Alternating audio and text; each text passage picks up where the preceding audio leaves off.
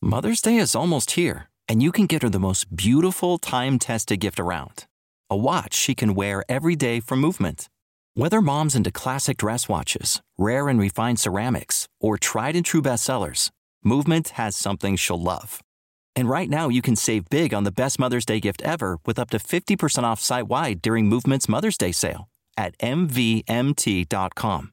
Again, that's up to 50% off at MVMT.com. Star Wars 7x7, episode 538. Today, we continue our character review of The Force Awakens and what we now know about them. And we go evil today with Kylo Ren. Punch it, Chewie. No traps, no moisture, no committees.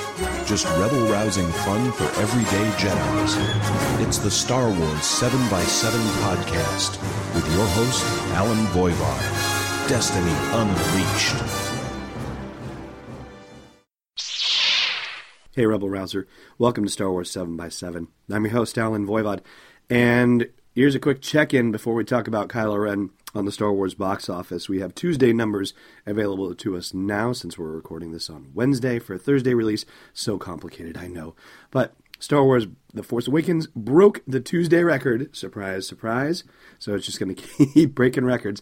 As of the end of the day, Tuesday, 325 million US, 689 million global. And that makes it the 81st highest grossing movie of all time globally, sandwiched in between Mission Impossible Rogue Nation and The Hunger Games, the original Hunger Games. And it is also no longer the lowest grossing Star Wars live action film. In reaching 689, it surpassed Attack of the Clones, which only hit 649 million worldwide. Now, the Monday and Tuesday records had been held by Spider Man 2, not the amazing Spider Man 2, but Spider Man 2, the one that had Doc Ock in it.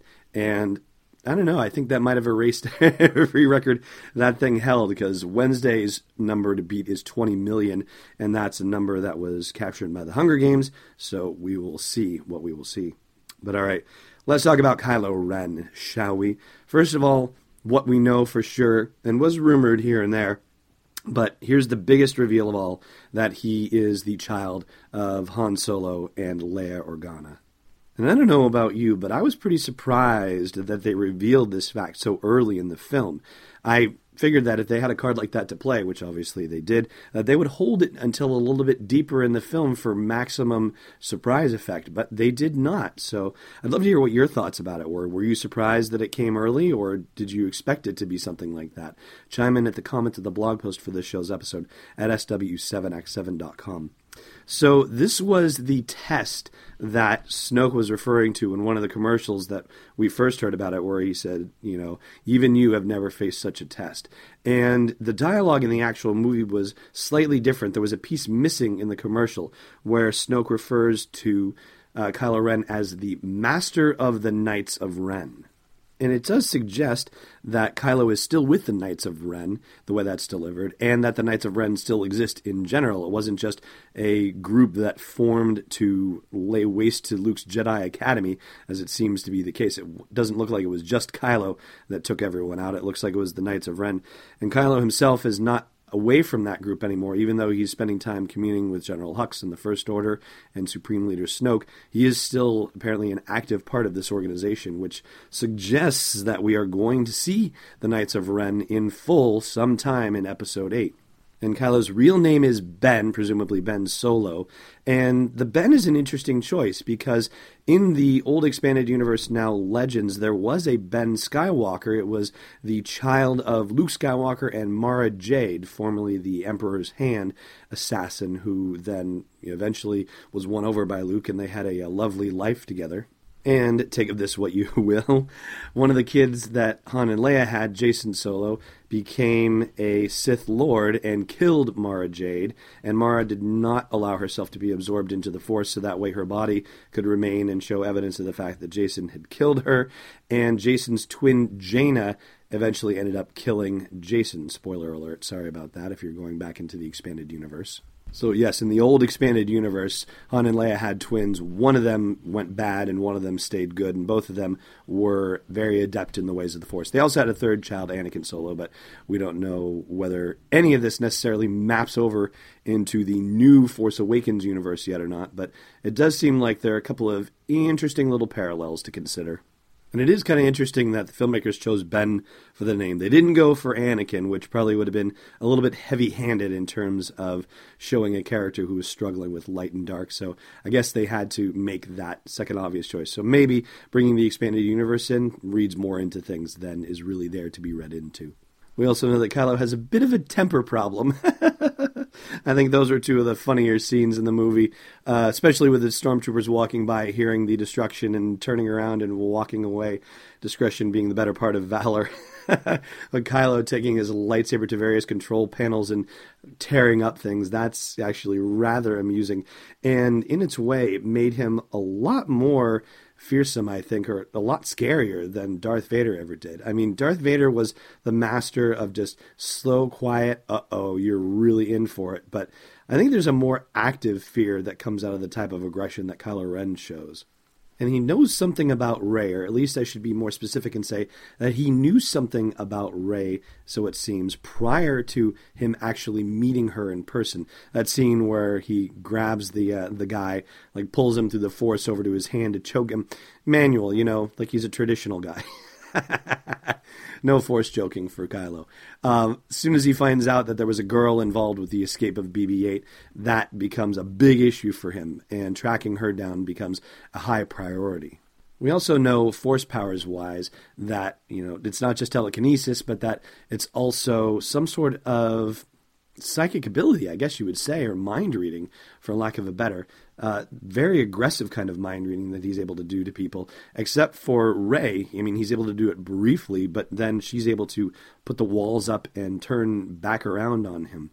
And what he sees in there is actually really interesting. We haven't commented on it just yet, but one of the things that he mentions is, and it's only been two times I've seen the movie, so of course I don't have the dialogue exactly rendered in my brain just yet. But he mentions islands in an ocean, and it certainly seems reminiscent of the place where Rey found Luke at the end of The Force Awakens, which suggests that if that's inside Rey's mind, then she's been there and that suggests, of course, the plot line possibility that she was there when Rey and the Knights of Ren laid waste to the place, and somehow she survived it, whether by Luke hiding her, or by her hiding, or by Ren sparing her. Hard to say at this point.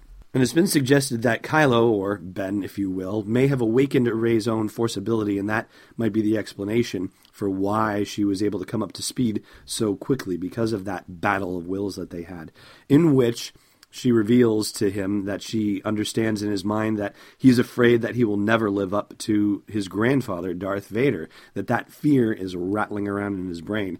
And we do know that he has some obsession with Vader. There had been rumors and leaks and spoilers that he had a ton of different things around that he was massively like going crazy collecting artifacts and so on and so forth. Doesn't seem like that's the case, at least what we saw in the movie as far as that goes, because all we see him having is the melted mask of Darth Vader that he's talking to and knows that it's his grandfather. So obviously there's been some information shared in the time that he was with Han and Leia. He also knows for sure that the lightsaber is his grandfather's lightsaber and his uncle's after that. And is after it, presumably not because it was once Luke's, but because it was once Darth Vader's. Okay, and as far as his upbringing goes, there's a comment in the exchange between Rey and him where, and again, sorry, I've only seen it twice. I'm desperate to go see it more. but she's looking for Han to come rescue her, and he's saying, yeah, you know, that's not going to happen, or don't count on that. Like, he can't be counted on. So, unfortunately, it seems that Han was the kind of parent that you would expect him to be. He didn't actually settle down to be a really awesome parent or anything like that. But at some point, he got under the influence of Supreme Leader Snoke, and Snoke is the one who swayed him to the dark side of the Force. Now, he's not a Sith at this point, at least that doesn't seem to be the case. It's not indicated as such, and J.J. Abrams has specifically said that Kylo was not a Sith. However, there is some training to be done, and at the end of the movie, Snoke does say that it's time to complete Kylo Ren's training. So I don't know if we believe fully yet that Snoke is a Sith Lord, but there's every reason to think that he is. We know that Emperor Palpatine concealed his Sith ability as best he could for the longest time and like was actively ensuring that nobody knew that he was a secret Sith Lord. There was that book Lords of the Sith that came out in April where some group of people had seen him practice his force ability, his force lightning and whatnot, and he instructed Palpatine did instructed Darth Vader to massacre the village that saw him perform that ability so that there would be no witnesses aside from the Emperor's Royal Guard, of course, to the Emperor using any force ability.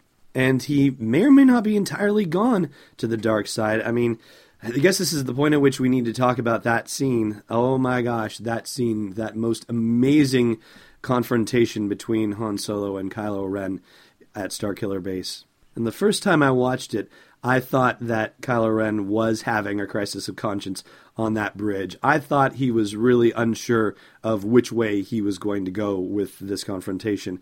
The second time I watched it, it looked like he was toying with Han Solo's emotions, and that made me just ooh, made my skin crawl. And as far as an effective villain goes, jumped Kylo Ren really high up the list. And I'd love to know what your thoughts are. Do you think that he was having any sort of conflict on that bridge, or do you think he was just messing with Han when he was holding out his lightsaber for Han to take? Chime in at the comments at the blog post for the show's episode at sw7x7.com. But there had been some sort of conflict in him at some point when he was having his monologue next to Darth Vader's mask. You know, I guess he resolved himself to the dark in that conversation and maybe, you know, trying to look for some sort of redemptive struggle in his eyes and in his expression on that bridge. Maybe that's just a part of hearing that conversation, hearing him go back and forth over it, but maybe not. Maybe there was just no hope for it. And him passing the test of, you know, killing Han Solo, which is I think the test that Snoke was putting before him, that's what inspired Snoke to say, "All right, it's time to finish your training." And this is an interesting parallel to Return of the Jedi, where Luke's final test to become a Jedi is to face Vader, not to kill him. And even when Luke had the upper hand and the chance to kill him, he threw away his lightsaber and said, Nope, I'm not going to kill him. And in retrospect, I don't know if I would have thrown my lightsaber away considering the Emperor was walking around. I think I might have held on to that just in case I needed to block some Force lightning. But uh, you know, hindsight's twenty twenty, and I guess it all worked out in the end anyway. but Luke's test is to not kill Vader, and that gets him to Jedi status. But Snoke's test laid on Kylo Ren is to kill Han Solo, and doing so allows Kylo Ren to then take his next step further into the dark side. And one last thing regarding Kylo Ren's skills with a lightsaber. Definitely prodigious, definitely a very strong Force user, and Finn is no joke with a lightsaber, okay? Finn fought him pretty darn well for somebody who, at this point, has not shown us any force powers. So, somebody non force adept fighting Kylo Ren with a lightsaber. Finn did pretty darn well. So, you know, maybe Kylo isn't all that necessarily just yet. But Rey fought Kylo to within an inch of his life. And boy, oh boy, if it wasn't for that well timed crevasse that opened up with all of the explosions and whatnot happening at Starkiller Base. If it wasn't for that, I don't know. I don't think Ren necessarily would have killed him, but I think she would have taken him in. And yeah, Kylo didn't have a chance. So I think Kylo going deeper into the dark side of the Force is not only going to be you know a foregone conclusion based on him deciding to kill Han Solo, but also a necessity in his mind for him to think that he's going to have any chance to defeat Rey. And I think again, seen it twice, need to see it a little more and look a little closer, but that scar that he got from Rey across his face looks similar to the one that Supreme Leader Snoke has. I thought that was kind of an interesting little touch. Unless I'm just imagining it or, you know, remembering it incorrectly, but I seem to think that it's somewhat similar. So that's all I've got for Kylo Ren for you here on the podcast. And any other facts that you know about Kylo Ren from the movie that I haven't covered here, share them in the comments of the blog post for the show's episode at sw7x7.com. Stay tuned for trivia after the break. Hey, Rebel Rouser. If you've got a business that you need to get in front of a bunch of Star Wars fans, then I've got an idea for you. I'm looking for a sponsor to get the entire Star Wars 7x7 team over to London for Star Wars Celebration Europe next July.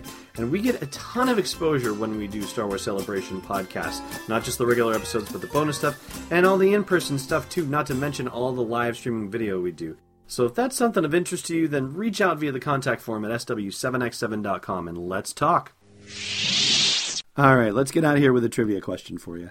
Is it true? You're just a scavenger. Last time we asked you about Rey brandishing that lightsaber for the first time, and if she was a batter in baseball, which hand is she holding it with? Is she right handed or left handed? And the answer is right handed. Today's question for you What's the name of the creature that captured BB 8 in a net just before Rey and BB 8 met for the first time? Thanks for listening to another episode of Star Wars 7x7. And hey, before you get captured on Geonosis, check out SW7x7.com for show notes, links, photos, videos, and more. And we'd be spectacularly grateful if you put a little something in the tip jar at patreon.com slash SW7x7. It's not a separatist trick, it's Destiny Unleashed. Podcast is not endorsed or sponsored yet by Lucasfilm Limited, Disney, or 20th Century Fox, and is intended for entertainment and information purposes only. Star Wars, the Star Wars logo, and all names and pictures of Star Wars characters, vehicles, and any other Star Wars related items are registered trademarks and/or copyrights of Lucasfilm Limited or their respective trademark and copyright holders. May the force be with them. All original content is copyright 2015 by Star Wars 7x7. We hope you love it. Mother's Day is almost here, and you can get her the most beautiful time tested gift around a watch she can wear every day from Movement. Whether your mom is into classic dress watches, rare and refined ceramics, or tried and true bestsellers, Movement has something she'll love. And right now, everything at Movement is up to 50% off site wide during their Mother's Day sale. A watch is a gift that celebrates all the time you spent with mom, and a Movement watch is even more than that. Movement uses industry leading materials for their fresh modern watch designs, from technically complex ceramics to vintage inspired style all for an incredible value your wrist and wallet will both love. And with one size fits all convenience and fast free shipping and returns, it's a stress free shopping experience. Save big on the best Mother's Day gift ever with Movement. Get up to 50% off site wide during their Mother's Day sale at MVMT.com. Again, that's up to 50% off at MVMT.com.